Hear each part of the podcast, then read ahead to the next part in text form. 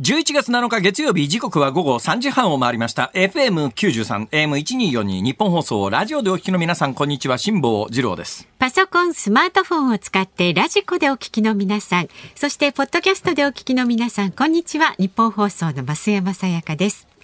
辛坊治郎ズームそこまで言うか。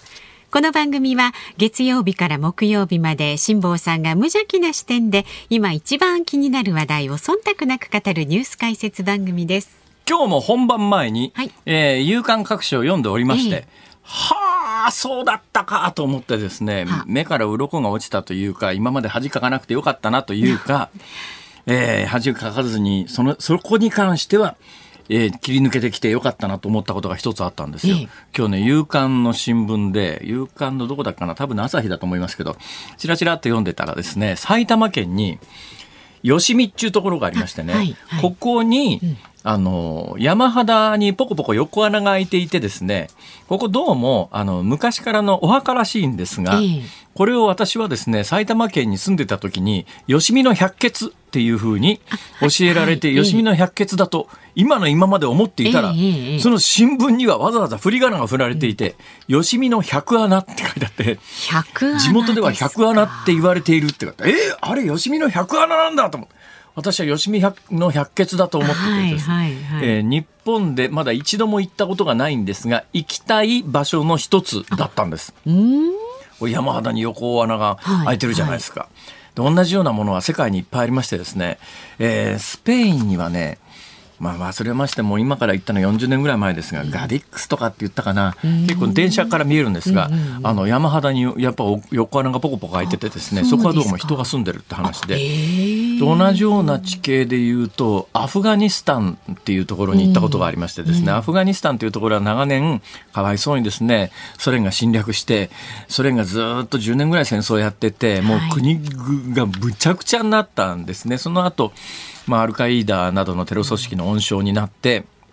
タリバンというのが台頭して、まあ、あの女性の教育を禁じたりなんかして、ええ。歌舞音楽全部禁止みたいな、音楽やってりゃもう下手すりゃ死刑みたいな、むちゃくちゃなことになってですね、はい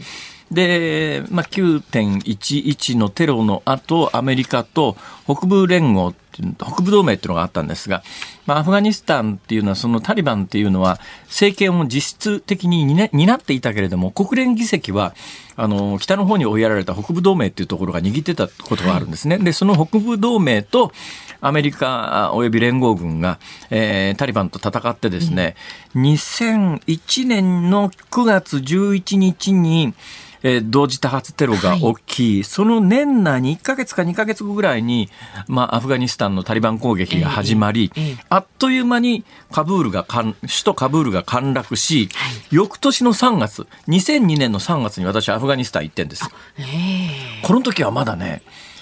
あの、最終的にジャララバードなどのアフガン国内を、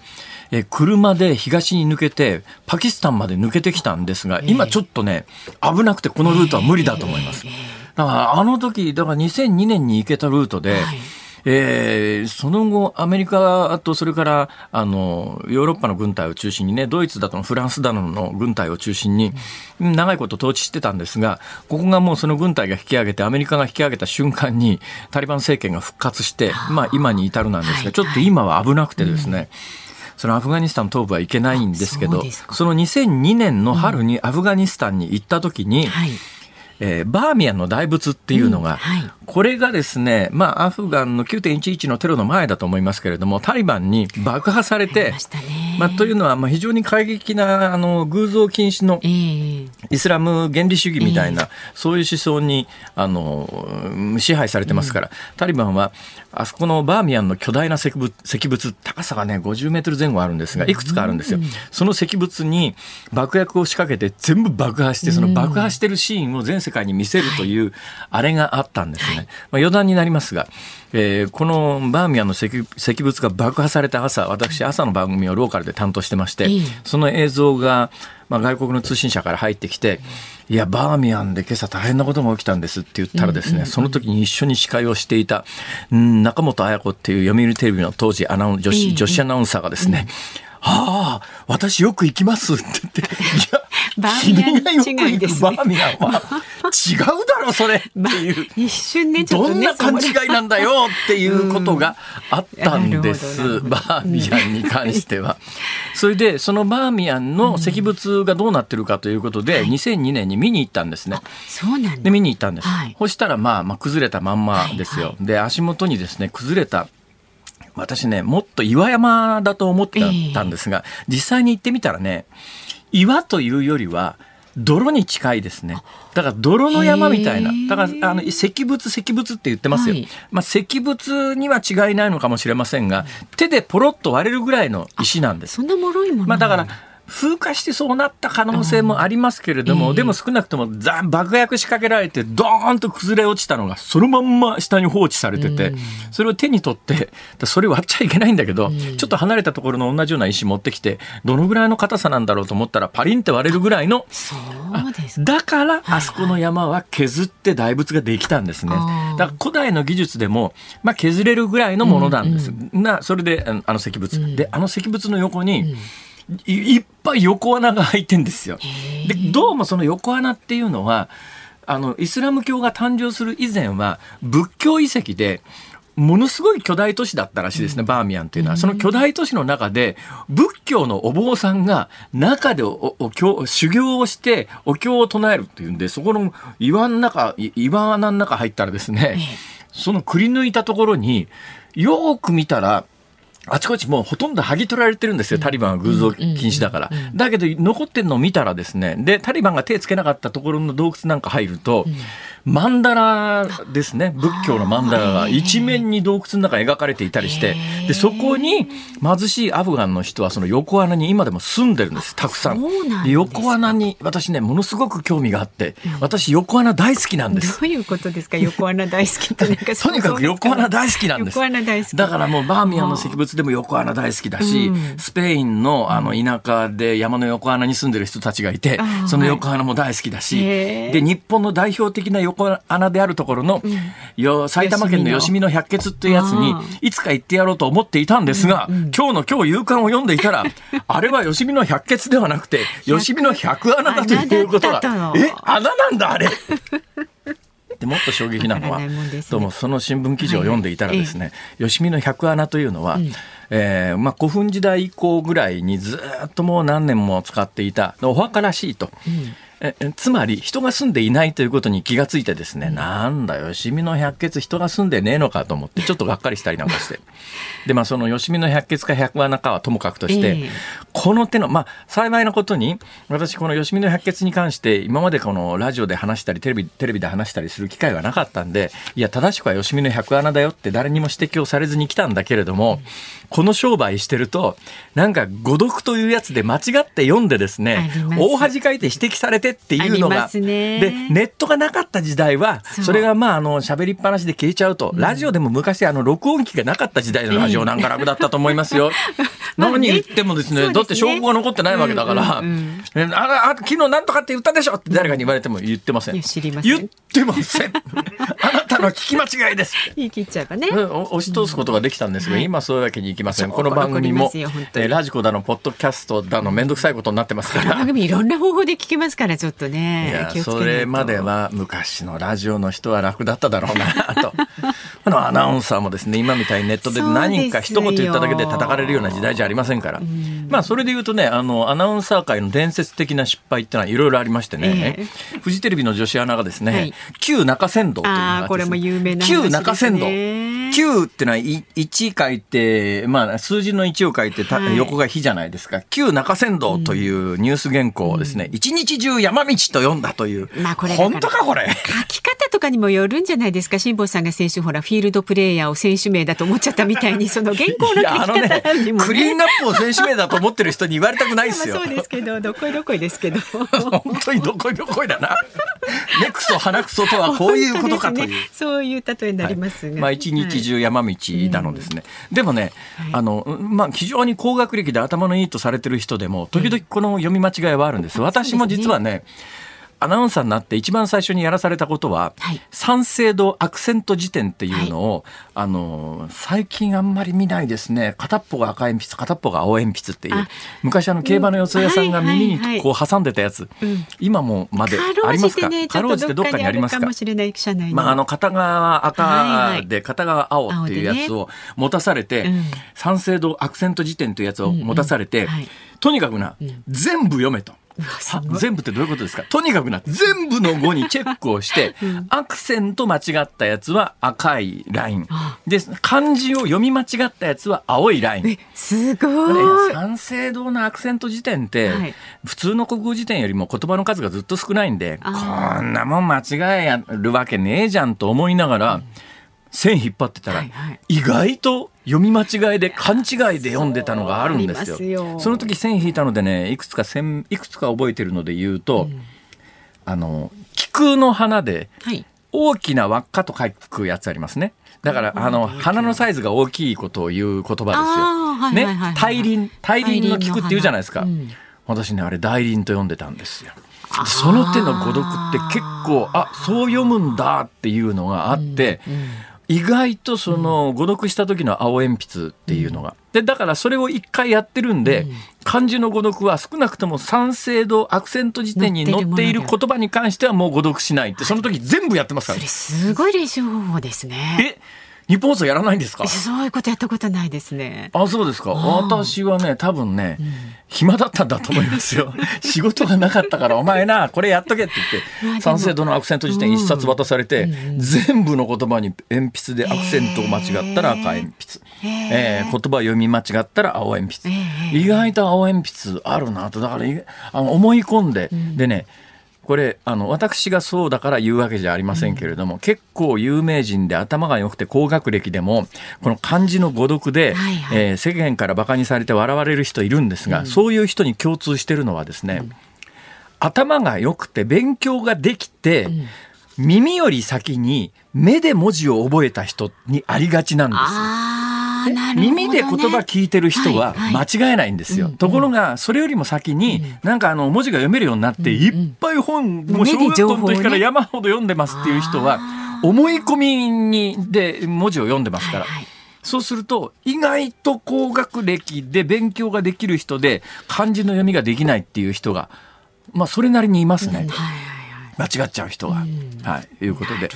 えー、吉見の百穴ではなくて、吉見の百穴だと、今日、某朝日新聞に指摘をされて衝撃を受けております。百穴か、あれは でもこれでしっかりとね、ね記憶されました。それと同時に私が横穴好きだということをよく 覚えておいていただいて。よくわかんないけど横穴好きって。はい。以上です。はいでは株と為替です。今日の東京株式市場日経平均株価は反発しました。先週の金曜日に比べて327円90銭高い27,527円64銭でした。アメリカ株式相場が上昇したのを受けて、値がさ株などに買い戻しが優勢となりました。また、為替相場、現在1ドル147円10銭付近で取引されています。さあ、辛坊治郎ズームそこまで言うか。この後はお知らせを挟んでズームフラッシュ。週末から今日にかけてのニュースをチェックします。辛坊さんが独自の視点でニュースを解説するズームオン。4時台では、謎が多い餃子の王将社長射殺事件につきまして取材を続けてきたジャーナリストの須田慎一郎さんにお話を伺います。で5時台は与党内からも苦言が出ている自動車の走行距離税にズームしていきます。さあ番組では今週もラジオの前のあなたからのメッセージお待ちしております。ニュースに関する疑問、辛坊さんへのツッコミなど何でも結構です。メールは zoom zoom アットマーク 1242.com ツイッターはハッシュタグ漢字で辛坊治郎。カタカナでズーム。ハッシュタグ辛坊治郎ズームでつぶやいてください。さあ番組のエンディングではズームをミュージックリクエストと題してラジオの前のあなたが選んだ一曲をお送りしていますが今日のお題は？吉見百穴が吉見百穴だと知った時に聞きたい曲。吉見百穴が吉見百穴だと知った時に聞きたい曲難しい。そうですね。うん、えー、なんちょっかと今日は穴。穴つながりでどうでしょうか？穴ね。穴つながり全日空キャンペーンソング。ANA。なるほど。いやいやあのね、何でもいいです。はい、ありがとうございます。頭はいひねってみてください。ズームアットマーク一二四二。無理なら好きな曲で大丈夫です。いやいや一応なんかねあの少し引っ掛けてください理由も添えて送ってくださいお待ちしております日本放送がお送りしていますズームそこまで言うかこのコーナーでは辛坊さんが独自の視点でニュースを解説しますまずは週末から今日にかけてのニュースを紹介するズームフラッシュです156人が犠牲となったイテウォンの雑踏事故から1週間となった5日ソウル中心部で数万人が参加する追悼集会が開かれました。警察や行政の対応の不備が次々と明らかになる中参加者は政府の責任を追及しユン大統領の退陣を求めるプラカードを掲げる人もいました。ロシアのプーチン大統領が6日までに殺人や強盗などの重罪を犯した人の軍への動員を合法化する法改正に署名しました戦況の悪化による兵員不足を補う策だとみられますこうした中、イギリス国防省は4日、ロシア軍が兵士の退却や脱走を防ぎ監視する特戦部隊の派遣を始めた可能性が高いとの分析を発表しました。警告を無視した兵士の銃殺を認めているとされます。アメリカ中間選挙の投開票日が8日に迫る中、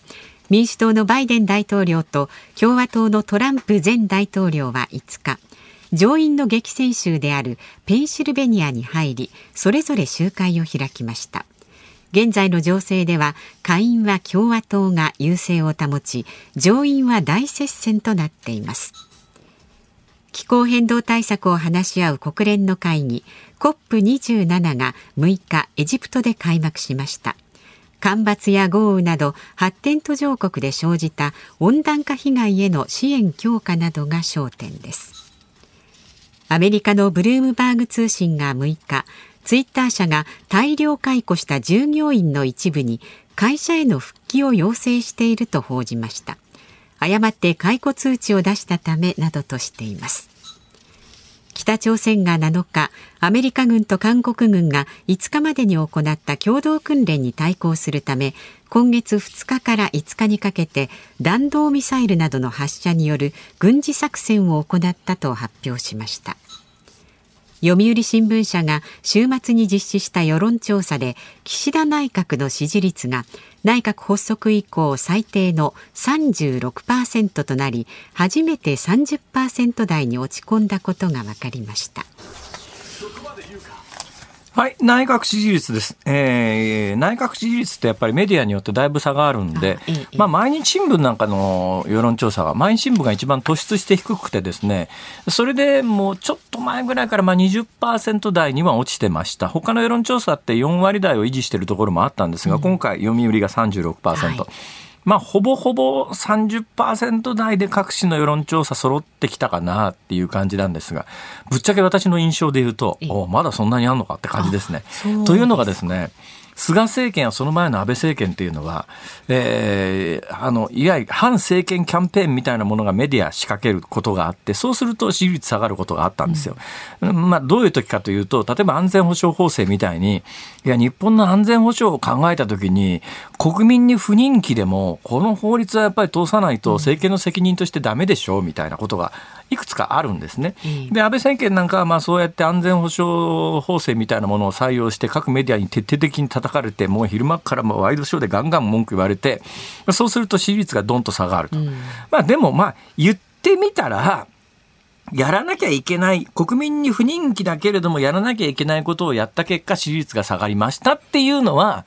まあまあ、理由が非常に明確に見やすいって見えるわけですよ。ところが、今、岸田政権って、もうやることなすこと、とにかく世論が喜びそうなことは全部やると。もう徹底的に世論に迎合してるんですよ。で、いわゆる世論が、まあ、否定するんだけれども、世論の反発を受けても何かこれはやらなきゃいけないよだよねっていうようなことは何もやってないんですよ。まあ、世論に迎合するだけ迎合している状況の中で、この支持率の下がり方は、まあ、はっきり言って、ダメなんじゃないのと。まあ、ぶっちゃけ私はそう思います。さて、その2つ前のニュースで、ツイッターですね。はい、あの、アメリカのツイッターは、えー、世界一の大金持ちのイーロン・マスクさんが乗っ取りました。はい、で、なんで乗っ取ったかというと、まあ、ベースの最近のツイッターはいわゆる人権が大切、まあ、人権は大切なんだけれどもいろんな書き込みを削除するわけですよ。でその削除するためにものすごくたくさんの人を動員して採用してだからねツイッターってねえー、過去3年間ぐらいで世界の全従業員の数が1.5倍ぐらいになってるんですよ。ものすごい増えてたんですね。それでものすごく人件費かかって何やってるかというとその人を動員してツイッターに、まあ、いわゆる、まあ、差別的であるとみなされるようなとか、まあ、かなりあのトランプ政権を擁護するようなとか、そういう発言をいっぱい書き込まれた時にみんな削除していくんですね。人間動員して。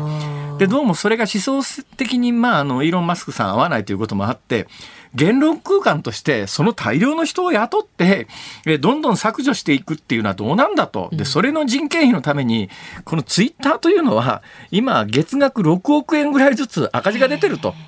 ね、で自分があの社長になったなったわけですよ。乗っ取ったわけですよ。な乗っ取ったら買えるんだと。だから今のツイッターの、まあ、いわゆるものすごい人手をかけて、えいろんな書き込みを制限するのはやめて、もっと自由にみんな喋っていいよ。でも自由に喋っていいよの中身はどうかというと、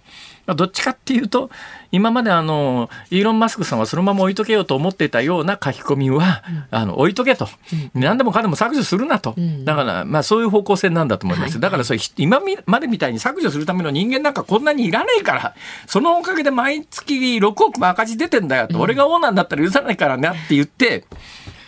大体ね従業員8000人近くいたやつを いきなり半分クビにしたんです。すごいですよね。これね日本は無理です。日本はね労働法制が非常に厳しいですから、これがまあ今世界的に日本これでいいのかっていう議論が、まあ、両方からそれでいいっていう議論もあるしやっぱり日本の労働者はそうやって守るべきだという議論もあるし日本はそうやってあの人材があっち行ったりこっち行ったりできないから発展できないんだっていうのもあって、もっと人材を動かせるようにした方がいいっていう両方の意見があるわけですが、アメリカなんか、まあ、日本以外の国は大抵ですねもうもう会社の方針で首切れるわけです。ただし、まあ、首切るときには、えー、何ヶ月か前に告知しなきゃいけないとか、えー、給料いくら上乗せして払わなきゃいけないとかっていう、そういう決まりはありますけれど、首切ること自体は、日本みたいに全くできないっていう国は非常に少ないんですね。だからツイッターなんかは、えー、イーロン・マスクが言うには、法律で決まってるよりな、5割も多く退職金くれてやってんだ。みんないきなりクビになったらしいですよ。日本だとありえないでしょ。まあ、日本でもたまに自分の勤めてる会社が潰れた時に、会社に行ってみたら、あれ？建物になんか鎖かかってて、あれ入れねえよみたいな話はよく聞きましたけども、え倒産が相次いでた時代には、これどういう状況だったかというと、ツイッターの社員が、はい、あそ今日も働きに行こうってツイッター、はい、ね、今も自宅で通勤、うん、自宅で特にリモートで、あの書き込みに対して不適切な書き込み削除するようなやつはリモートでできるじゃないですか、その人たちがさあ今日も仕事だって言ってパソコン立ち上げようと思ったら、繋がらないっていう。え、え、俺、く、首みたいな。ちょっとそれショックですよね。イーロン・マスクは、い。や、はい、3か月分の法律より5割も3か月分給料払ってやってんだって言うんだけど、その人たちが大量に今訴えを起こす大騒ぎになってます。はい。ズームフラッシュでした。11月7日月曜日時刻は午後4時を回りました。日本放送から辛坊治郎と。増山さやかでお送りしています。辛坊治郎ズームそこまで言うか。あの吉見百穴についてのメールがたくさんありがとうございます。埼玉県草加市にお住まいのメタラーユさんはですね辛坊さん、私は小学校の時に遠足で吉見百穴行きましたよ。そうですか、うん、光苔という光る苔もありました。ね、今からそう45年前程度ですが、ええ。えー、その頃教師も確かに吉見百穴と言っていましたと。あなんかどうも両説あるらしいけども、うん、今日の朝日の書き方だと地元では百穴と言ってると、うん、でも百穴以外の表記はなかったんでどうしても百穴と言わせたいみたいですが。まあ思えばね私い行ってみたい。とにかくね思いが募っております。私ね、子供の時からよく考えてみたら、はい、横穴好きだったんです。どういうところですか？例えば空き地の公園に置いてある土管の中とかですね。土管の中って落ち着きません？まあ気持ちはわかりますあんまり土管見なくなりましたね。公園で土管に置いてないですね。ね昔は公園に土管があって、ドラえもんなんか必ず出てきますよね。大体あのほら。のび太が、あの、ジャイアンにいじめられるような場では必ず土管が転がってますけどね。はいはい。土管ないっすね、最近あんまり。土管って何？って感じなんじゃないですか？そうですか。土の管です。いや、もうそもそも最近プラスチック製品が増えてきてるから、あの、コンクリートのでっかい土管みたいなやつが、あんまりもう製品としてないのかもしれないし、わかんないですけどね。まあ見なくなりましたね。はい。横穴好きの辛坊さんに。はい、と横穴好きなんです。はい、あ、こちらね、えー、100穴じゃないですねメールが。長野県佐久市のうーちゃんさんからいただいてはいはい、ありがとうございます。昨夜辛坊さんのツイートに長野ナウとありとてもテンションが上がりました。そうですか。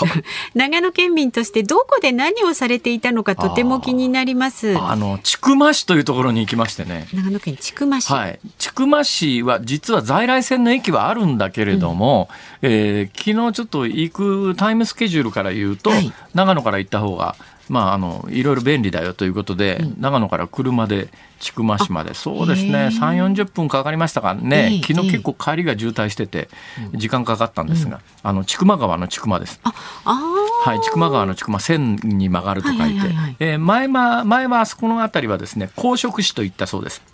公職市ってちょっと字難しいんですが、公職の公はさらしなそばの皿皿ですね、公職の章は土辺に直みたいな埴輪みたいな字書くんです。はいはいはい、はい、でそれを公職士と。どうもね地元で聞いたら、はい、公職士と言われていた時代には、はい、みんな日本中から、うん、どこの人ですか？え公職市住んでます、うん、えそうなんですかって。えなんで？えなんかね、うん、公職な人みたいな。あの好きな色の方ですか、はい、なんかそう言われるので地元の人は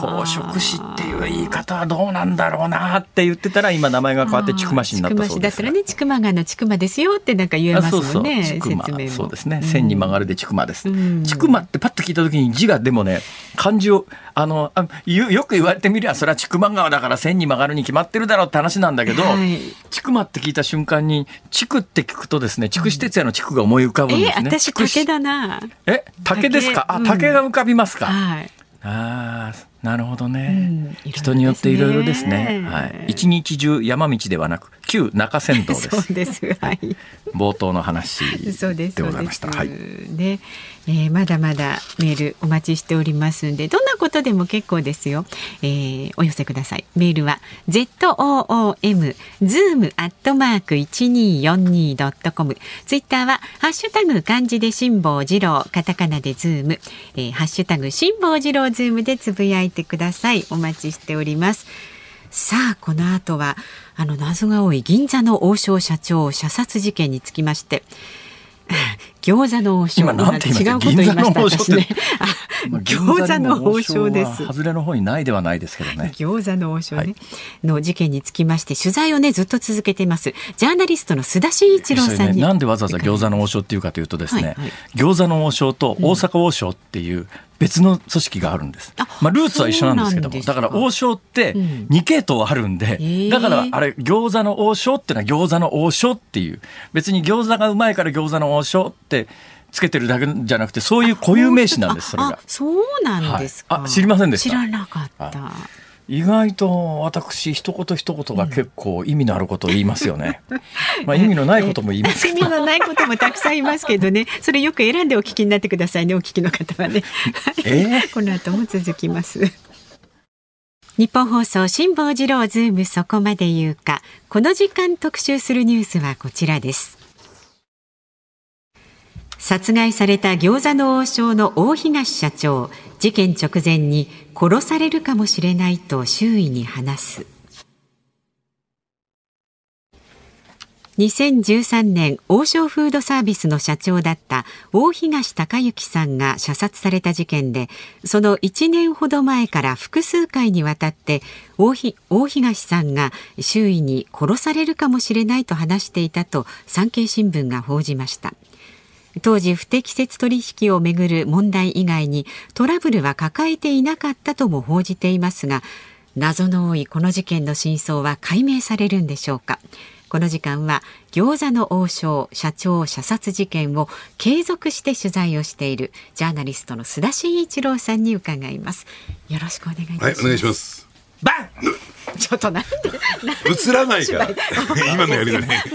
テレビじゃないテレビじゃないそうですね、はい、失礼これ大阪ではねなんか当然のあのねもうもうあのお決まりお決まりの、そうなんですねよくまあ、このご時世いかがなものかと本当に思いますけれども、はい、さて須田さん、はいえー、餃子の王将ですよええ、餃子の王将それも射殺事件だよこれ餃子の王将の、うん、これだけど私ねこの事件に関しては、まあ、この番組でもいろいろ喋ったんですが、はい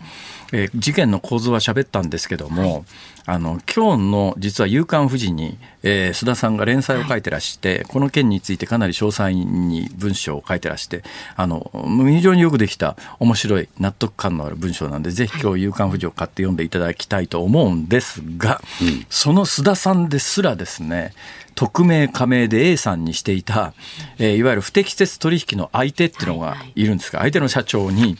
某朝日新聞が週末、インタビューをして実名で報じてるんですよ、これが。まあユウさんです。まあまあ、朝日が実名で報じてますから別に言ったって本人は多分了解してるんでしょうから、いいです、いいんですけども、えー、これを朝日が実名で報道してきたっていうのはどういう意味なんですかね？うん。あの大前提としてね、朝日は今ですね、えー、京都府警から出入り禁止食らってるんですよ。は？なんで、なんで、何やらかしたいや、だから当初ね、ええー、まあ、あの、遺留物に付着した DNA っていうのが見つかったとされてますよね、現場で。で、これ秘密の暴露に当たるから、タバコというのは書くなと。言うなと。言われてたわけ。あ、当初の話です当初の話で、最初に。はいはい、はい、で、それを朝日はなぜ、何かとち狂ったのか、タバコって書いちゃって、ええ、京都府警が激怒するという一幕があったんですよ。それ以来、だから、えー、全くですね、情報提供は受けられなくて、ええ、だから、あの、そういった意味で言うと、他社と比べてもね、ええ、朝日の餃子の王将事件のね、えー、記事ってすっかすか、うっすうすじゃないですか。こんなんだったら読まない方がいいわみたいなね、状況があって、仕方がないから、そのユウさんのところに取材に行ったという、そういう経緯だけなんですよ。あそういうことですか、うん、警察から何の情報も取られないんで。なるほどね、ええ、でそのユウさんっていうか、え、まあ、実名で報道されてる、まあ、当当該70代の、えー、地元で手広くうん、ゴルフ場とかなんかやってらっしゃると、えー、方ですか、えー、でどうもそのあの各紙が伝えてる事件の構造というのは、えー、先代、先々代、まあ、だから創業者とそれの息子さんが代の時に、ここの会社と不適切な取引をして、ここにあの、まあ、最近の報道だと、トータル二百数十億円っていうが流れたという話になってるんだけども、えー、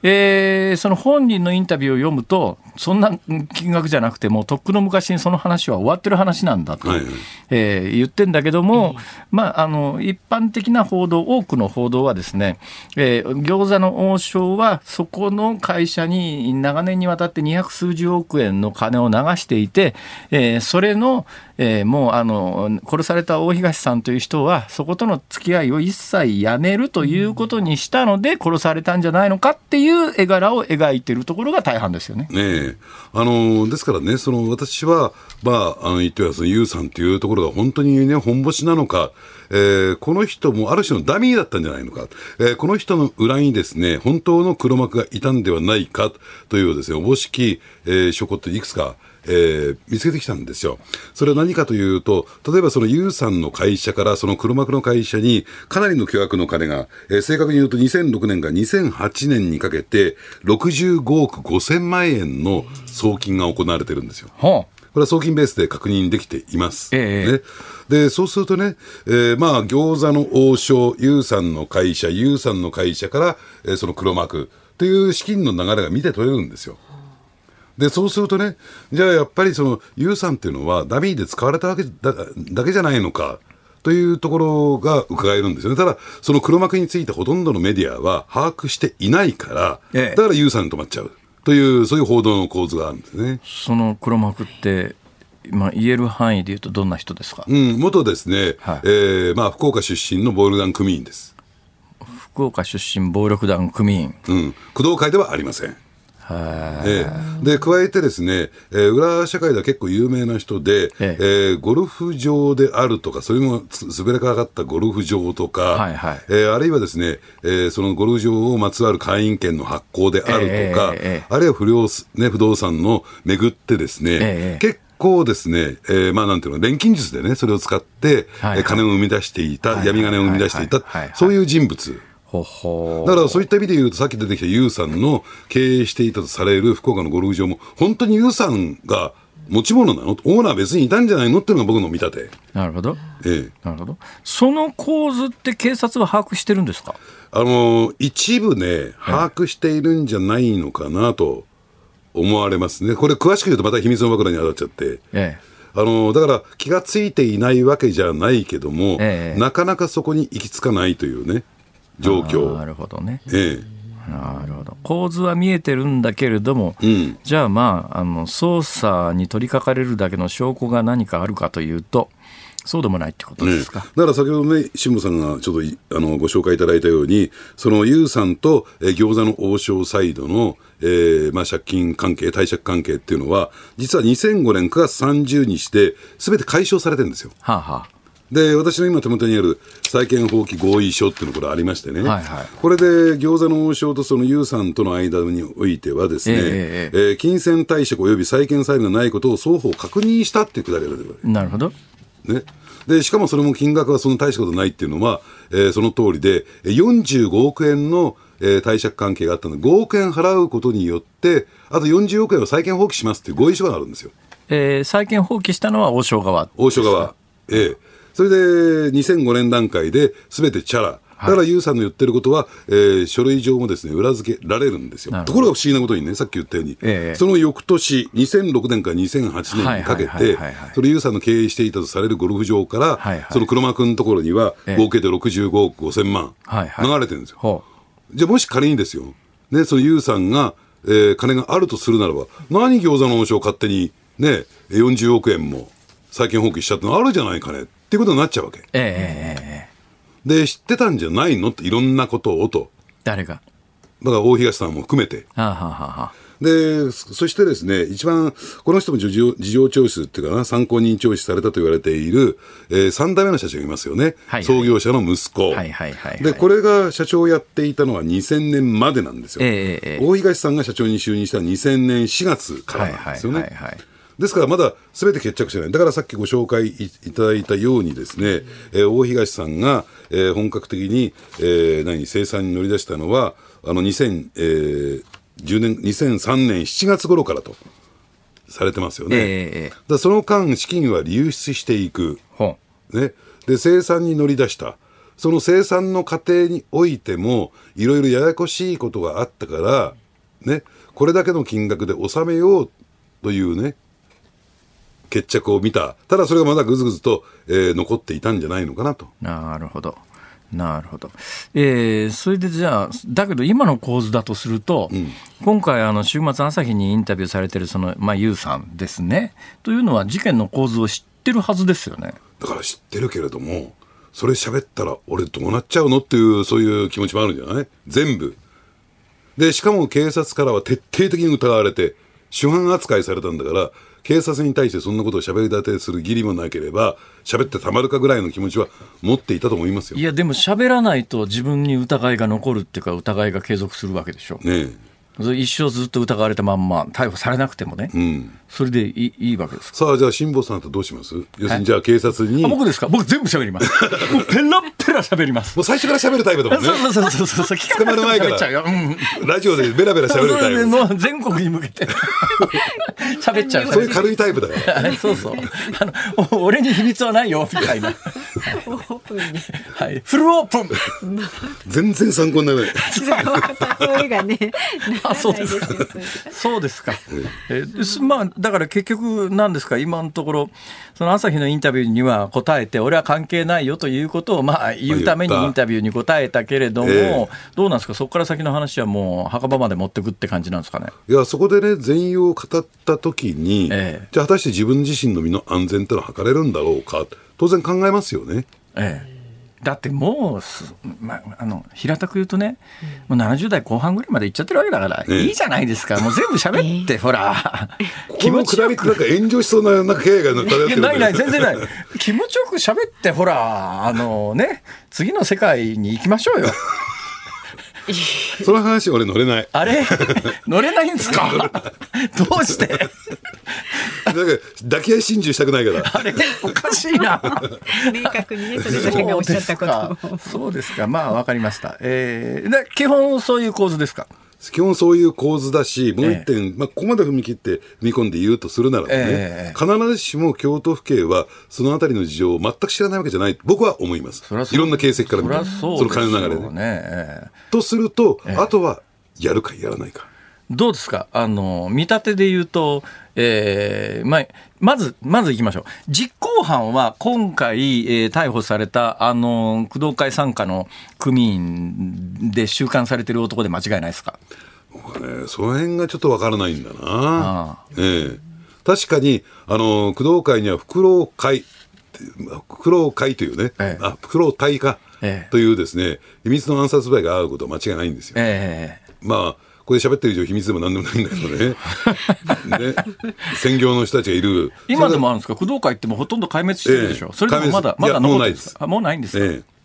当時はあったという当時はあった。はい、だから、えー、まあ、依頼を受けて、そういう荒事をする部隊があったことはこれ間違いない。なるほどね。そこが動いてることは間違いない大体それ人一人殺させるのにいくらぐらいなんですか？まあ、というよりも、あの、動機を持ってる人は億円単位で人は殺しますよ。まあ、億円。億円単位もらったんじゃないの？要するにあの金の金銭トラブルが億円単位に膨らんでったら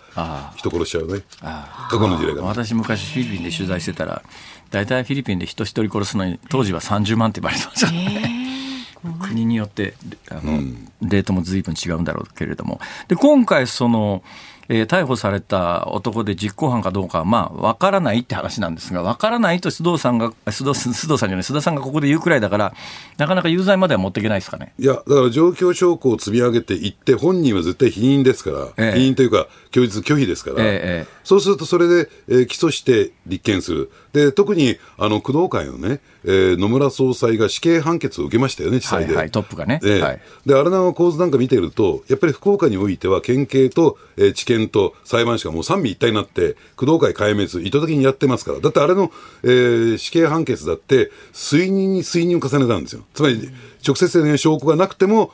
ね、死刑判決出した。まあ、工藤会ってね、あのかなりあの荒っぽいことをやってて、うん、まあ、例えばあのみかじめ料を払わない飲食店に火つけて、えー、人殺しちゃうみたいな、かなり荒っぽいことを、当時、平気でやってましたよね。まあ、火つけるぐらいがいいけど、なんか手榴弾が置いてあったりとかね。だからね、福岡の、えー、火つけるぐらいならいいけどってよくないですか よくない。なんてこと言うんですか？そうですね。あ、それはちょっと言い過ぎる。そうですね。めちゃくちゃだな、もう。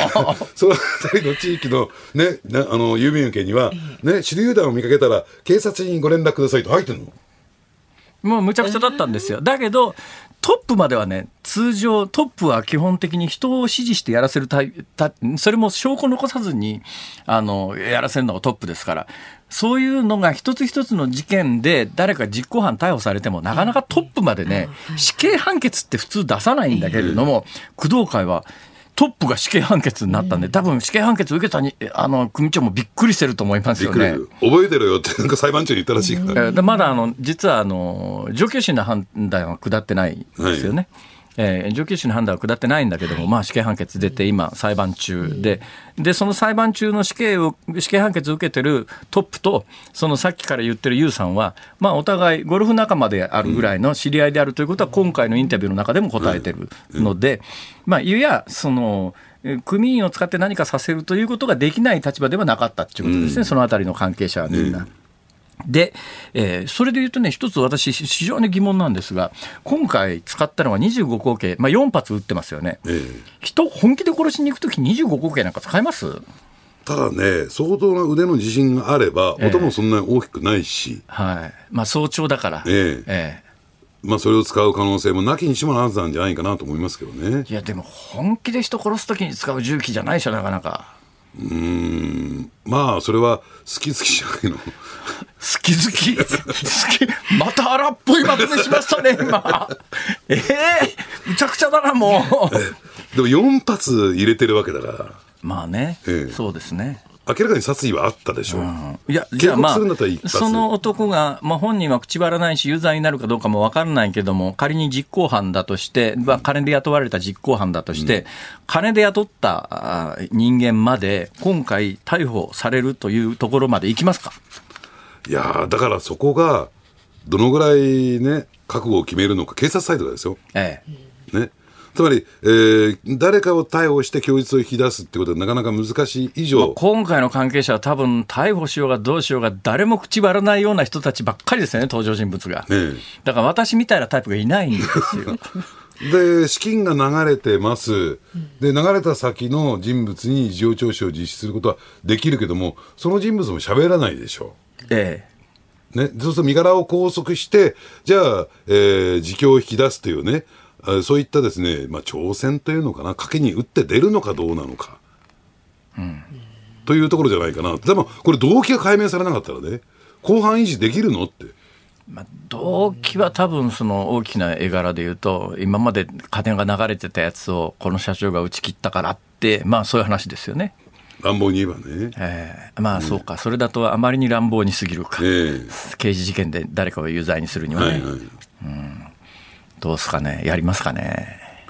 だからもうこれで、まあ、あの検察がゴーサイン出さなかったら、えーまあ、今回の場合は、えー、貢献がこの検察はどこの検察がゴーサイン出すんですか？あの貢献です。どこの？福岡の。福岡の高層高等検察庁。えー、あ、失礼。えー、大阪、関西のです。関西の。えー、まあ、京都府警。京都府警ですもんね。えー、大阪高検。大阪高検。えー、うん。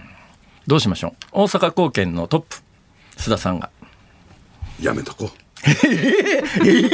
えー、どうして？これは後半維持するの難しいぞと。そうですか。ね。いや、それより社会正義が大切でしょう。やってこい。えー、えー、それにしてもね、餃子の王将はね、えー、お値段お手頃で美味しいんですよ。ねねなんであんなにうまいですかね。え？餃子の王将がどうしてあそこまでうまいか。やっぱりね、あのそれぞれのお店で作ってるからじゃないですか、包んでるからじゃないですか。さて、以上、あの、須田さんでなんでなんでなんでちょっとこの話膨らましていきたいのよ。いやいや、全然。餃子の話。須田さんと辛坊さんの餃子の話聞いてもね、ちょっとね、このコーナーでね。はいまあ、えー、室長の包んだ餃子食べたい。じゃあ、頑張って今度、ね、室長って松山さんですか？そう。こうやって丁寧に。変わった趣味ですね。ちょっとまた新しい情報が入りましたら、ぜひお越しになってください。い。や、新しい情報入らなくても来てください。ぜひお待ちありがとうございました。須田慎一郎さんでした。日本放送辛坊治郎ズームそこまで言うかをポッドキャスト YouTube でお聞きのあなた。いつもどうもありがとうございます。日本放送の増山さやかです。お聞きの内容は配信用に編集したものです辛坊治郎ズームそこまで言うかはラジオ局日本放送で月曜日から木曜日午後3時半から毎日生放送でお送りしています。番組はラジオの FM93 AM1242 に加えてラジコでもお聞きいただけます。ラジオラジコではポッドキャスト YouTube 版にはないコンテンツが盛りだくさん。アトムさん吉田由紀ちゃんの中継企画。さらに辛坊さんが「夕刊フジ」の気になる記事を解説するコーナー。そして辛坊さんが聞きたい曲をお送りする「ズームオンミュージックリクエスト」などラジオラジコでしか聞けないあんなことやこんなことがいっぱいです。ポッドキャスト YouTube を聞いた後はぜひラジオラジコで辛坊治郎ズームそこまで言うかをお楽しみください。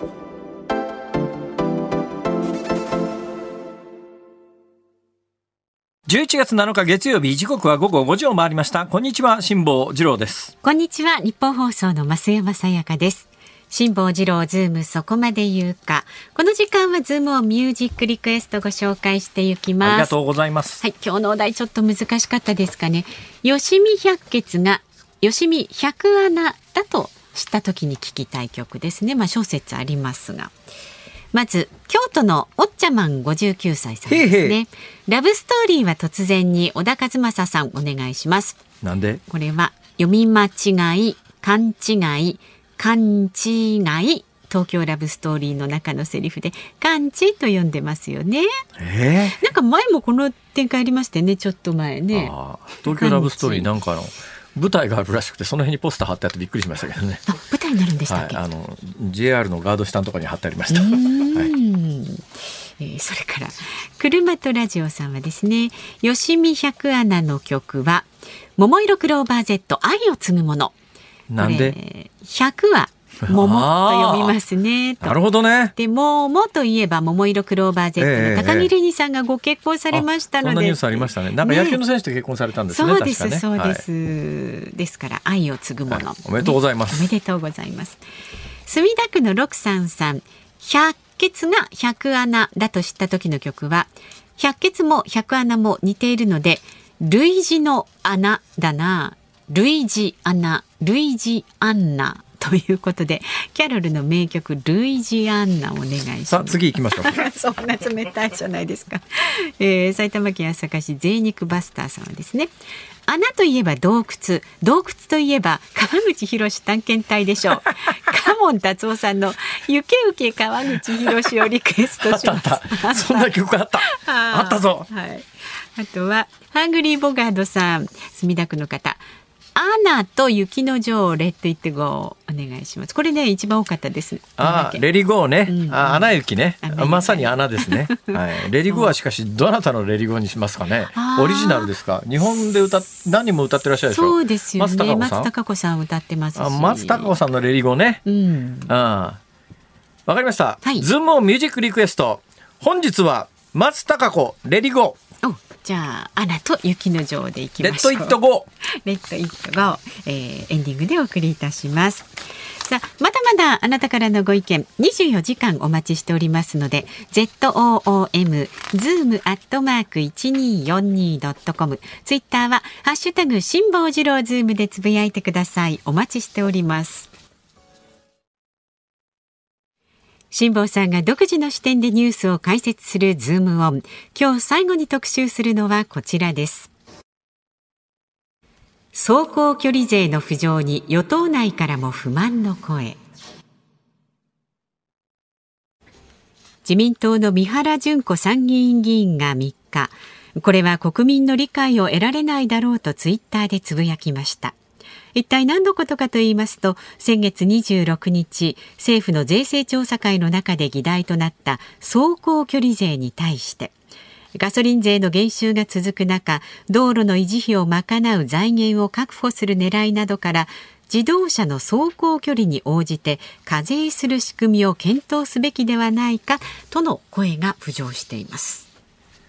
昔日本にほとんど車が走っていない時代がありました、はいえー、それから日本で車が走るようになり、車が走るために道路が必要だということになりました。じゃあその道路の建設はどうしたらいいのかということで、はい、一般の人から徴収する税金を充てると、えー、不公平だと。で、やっぱりあの、車に乗る人はお金持ちだから、えー、車に乗る人に負担してもらおうということで、えー、道路特定財源といってですね、道路を作ることにしか使えない税金を、まあ、車関連の税金で取りましょうと。はいで、まあ、ガソリン買うときにガソリン税というのをかなり上乗せされてます。うん、えー、軽油買っても軽油引き取り税というのが上に、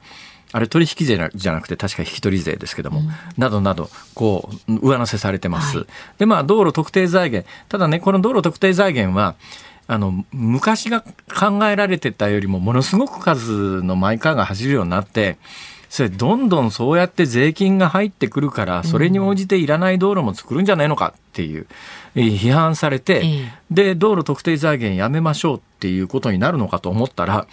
道路特定財源をやめるのではなくて、何にでも使える税金に変えましょうって、ほとんど詐欺みたいな話で、いやいや、もともとのその税金の趣旨と違うだろう、それって。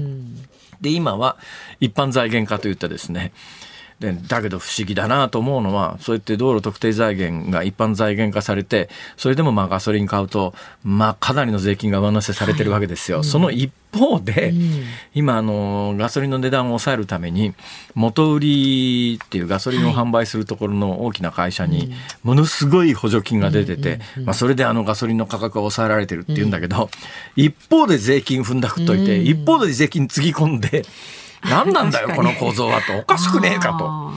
いうようなところを本来は政治で、えー議論しなきゃいけないんだけど、うん。全くそういう議論にならず。その一方で、まあ、今回なんでこんな話が出てきたかというと、日本はほとんど普及してませんけれども世界を見るともう電動自動車ものすごく、ええ。まあ、EV ってやつですね、うん。イレクトリックビークルで電気自動車。この普及がすごいスピードで進んできてて、はい。ヨーロッパの一部の国では新車の販売の半分以上がもう電気自動車っていうところが出てで日本は今年ですね、えー日産と三菱が軽規格の軽自動車規格の EV 電気自動車を発売したんですよ。はいこれがねバカ当たりしてるんです。どうしてバカ当たりしてるかというと、あのガソリンスタンド自体が、えー高齢化と少子化となおかつあのうん、車の燃費が良くなったということもあって地方の小さなガソリンスタンドがやっていけなくなってどんどん潰れてるんです。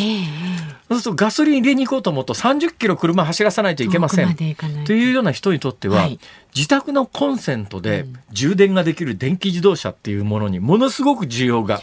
確かに便利あるんです。よね。で自宅の庭先止めといて、うん。自宅のコンセントで充電ができてどうせあの近所のイオンしか買い物行かないよみたいな、うんうんうん往復で1日30キロも乗るかなみたいな人にとっては、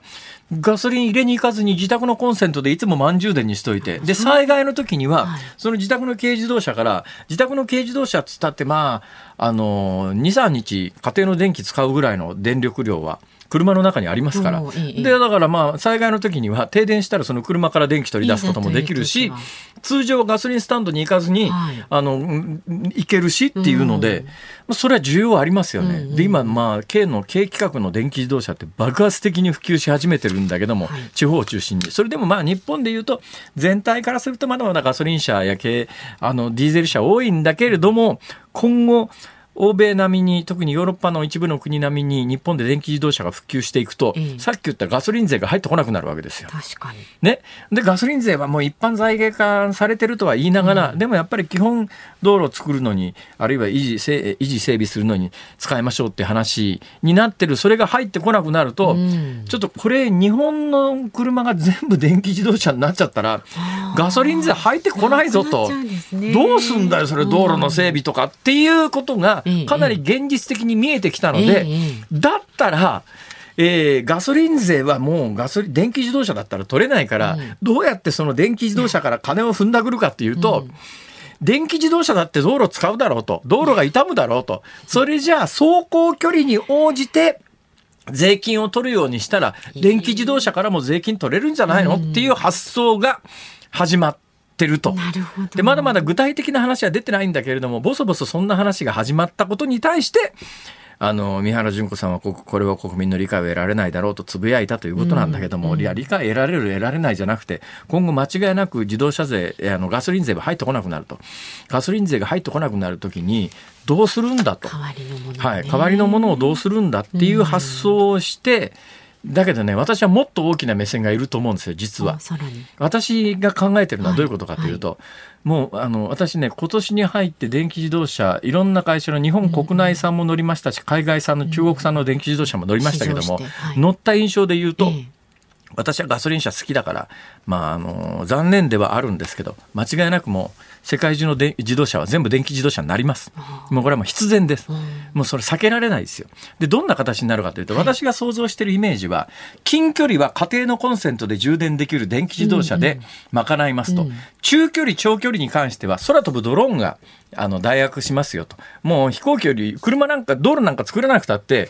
ピューッと浮かんで、ええピュピュピュッと飛んでいくと。でそれがね、多分日本は規制が厳しいから、もしかすると日本はいつまで経っても車が地べた張ってるかもしれませんけど、世界はもうあっという間に、短距離、近距離の移動は電気自動車、はい中距離、長距離に関して言うと、乗用ドローン、人が乗れるドローンで行きますっていう時代に必ずなる。えーそうなった時に。道路いらないでしょうとか、橋いらないでしょうとかえートンネルもいらなくなる。道路、橋、トンネルみたいなものがいらなくなるんですよ、そうなった時に。で、そういう未来を想像しながら、じゃあ今の規制のあり方どうするかとかっていうのを、政治家は設計図を描かなきゃいけないのに、うんいや、こんなことつぶやいてる場合じゃねえだろうと。そうじゃないだろう、政治家のすべきことは。だから未来どうなるかということを考えて、その時に、いや今道路整備のために金集めてるけれども、道路自体がそもそもいらなくなるんじゃないの？と。じゃあ日本の規制の在り方どうすべきかとか未来のあの交通機関どうしたらいいの？っていうようなことを、そういうのを考えるのが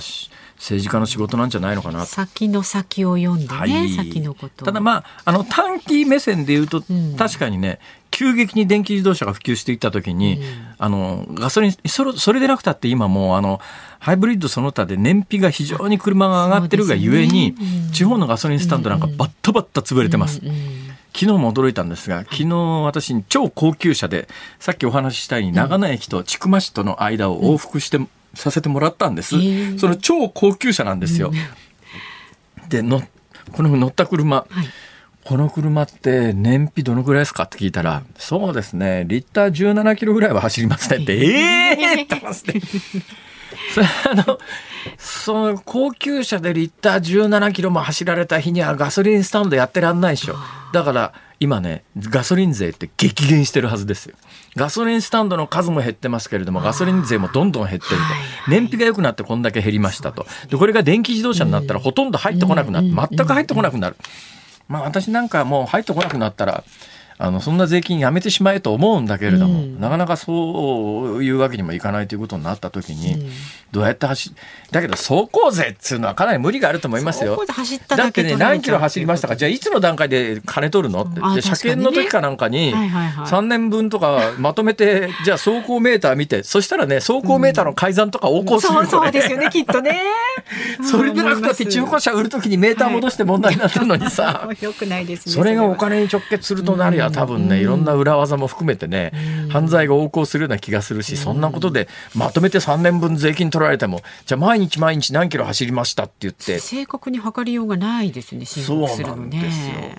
だそんなことしたら今このタイミングでやっぱりあの環境配慮であるとかエネルギー問題であるとかっていうんで世界でものすごい勢いで電気自動車にシフトしていってる時代に日本だけそれをストップするということになりますからそれが日本の将来にとって果たしていいのかという発想も必要なんだけどそういうことも全然考えてる様子もないということになると。はい。ちょっと真剣に考えないとこれまずいよねと思うことがこれに限らず日本は今いっぱいあります。問題山積ですね、でも私は残念ながらガソリン車が好きなんでね。今も最後のガソリン車今ね、うん、発注してんですけど2年来ないんですけどこの車リ、うん、3リッターですからね。あそうですか、ね、じゃねえの？みたいな、ね、環境に配慮しろよ、まあ、それもそうですね。お好みもあるかと思いますが。さあ今日のこの放送の内容ラジコのタイムフリーそしてポッドキャストでも配信しています。詳しいことは番組のホームページまたは番組の公式ツイッターご覧になってください。ズームオンでしたズームオンミュージックリクエストお送りしたのはラジオネームハングリーボガートさん、としひこさん、だから言ったじゃないのさん、安室波平さん、ダメロンマスクさん、習志野のダーツプロ22歳さん、夏色ボタンさん、全ババさん、ヨッシーさん、以上9人の皆さんのリクエスト、松高子、レッドイットゴー、ありのままで。はい。レリゴーですよレリゴ。ーでもレリゴーが出てくるのかと思ったら日本語歌詞バージョンにレリゴーはないんですね。そうですね確かに。レリゴーっていうところは何ですか？ありのままのになってるんですね。そうだということでございまして、えー、ディズニーアナと雪の女王の、はい。えー、劇中歌でございます。久しぶりに聞きました、はい、フルコーラスね。やっぱ増田子さん歌うまいですね。声量ありますしインパクトありますしね。いや本当に。なんかね、えー、プロの歌手の方がが歌ってるようにというと失礼か。プロの歌手ですか？まあ、一応お歌も出してますからね。女優さんでありながら歌手でもあるという感じじゃないですか、ね、天は二物も三物も与えて不公平だな。ね、本当に私なんか本当自慢じゃないですけどね。歌下手すからね。歌下手っていうね、もう本当に最近よく分かってきたんですが、はい、あのこの番組のリスナーさんはご存知だと思いますが、私突然ピアノを始めたんでございます。そうそうね、うん、ピアノを始めたわけですよ。はい、それで先週行ったらですね、ハッピーバースデーのはい、はい、えー、楽譜を渡されて、はいはいはい、右手左同時に弾かなきゃいけないわけですよ。ね、でまああの基本それからですね1週間練習をして、うんはい、まあ、右手と左で「ハッピーバースデー」は弾けるようになりましたとさところがですね、うん、何かが違う。何？何かが違うんです。何が違うんだろうと。ちゃんと弾けてるんですよ、はい。楽譜通りに。指は動いてるんですよ。はいで左手はあの平音記号のところが和音で、ねあので右手は等音記号で、えー曲のメロディーがちゃんと弾けてるんですが、うんうん。何かが違うんですね。なんで？で何が違うんだろうと思ってずっと考えていて、はい。ああそういうことかと思ったのはですね私根本的にはい。リズム感というものがないんです。だってなんかドラムやったりとか。そうなんです。えいろいろあの時に気がつけよって話なんだけど、どうも私がドラムを叩くとですね、はいはい。みんなが次々ずっこけていくんですね。なんでみんなずっこけてんのかと思ったら。ないの？そうなんです。私よく分かったんですが、はあ私ね、えーだからピアノでもね、最初に習いに行ってまだ1週間なんだけれども、はいはい。等音記号と平音記号が並んでいて、うん。まあ、ハッピーバースデートゥーユーとは言いながら右手と左を同時にこう弾かなきゃいけないじゃないですか、まあ、楽器見た瞬間にそれは弾けませんよまだ、はいはい。初見でなんか弾けるような状態ではないんですが、でもまあ1週間練習したら、はい。で右手と左手が動くようになって、うん。一応なんとかそれは動くんだけれどもでも曲が完成してなんか違う。リズム。か違う。これでじゃあ誕生日の日にん。みんなで盛り上がれるかなと考えた時に 無理だろうと。何なんで多しょうね分じゃあみんなであの誕生日だから何々君お祝いしてじゃあ僕がピアノ弾くからねって弾いた瞬間にみんながずっこけそうな ひっくり返りさ曲としては成立してんだけどうんうん。リズムがね。なんでですかね。そうなんですよ。なんか喋りのテンポはねすごい終わりになるからリズム感良さそうですけれども。そうだからあねれじゃないですか。ラップとか無理なんですよきラッっと。プとかだからあの運パンパンの運ができないじゃないですか。待ったり休んだりとかこう譲ったりみたいなことができないからリズム感がこうとてつもなく一人で走ってしまうみたいな。なね。休みができないんだ。休みが給付が給付が引けないんだな。きっとそうですよ。そうか。だからそうですね。本 悪当口ですけどねそうなんですよ。私もね音楽 あの先週から突然始めて分かったんですが、ええあの一小節の頭が最初の音があの、要するに9分になってるやつがあるじゃないですか。はいはいはいはいあれ出られないんですよどっから出たらいいのこの曲は。そこですよ。さあ、お聞きの日本放送、この後5時35分からは、小島夏子さんのお帰りなさい。明日の朝6時からは、飯田浩司の OK Cozy up。コメンテーターはジャーナリストの長谷川幸洋さん。7時台には同志社大学教授で、国際政治学者の村田晃嗣さんに、翌日に迫ったアメリカの中間選挙の予測。選挙結果が日本にどのような影響を与えるのか伺うそうです。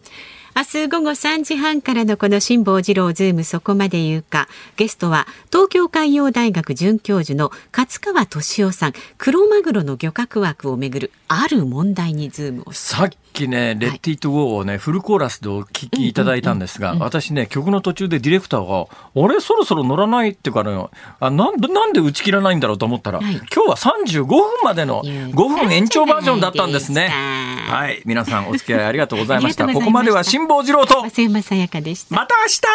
日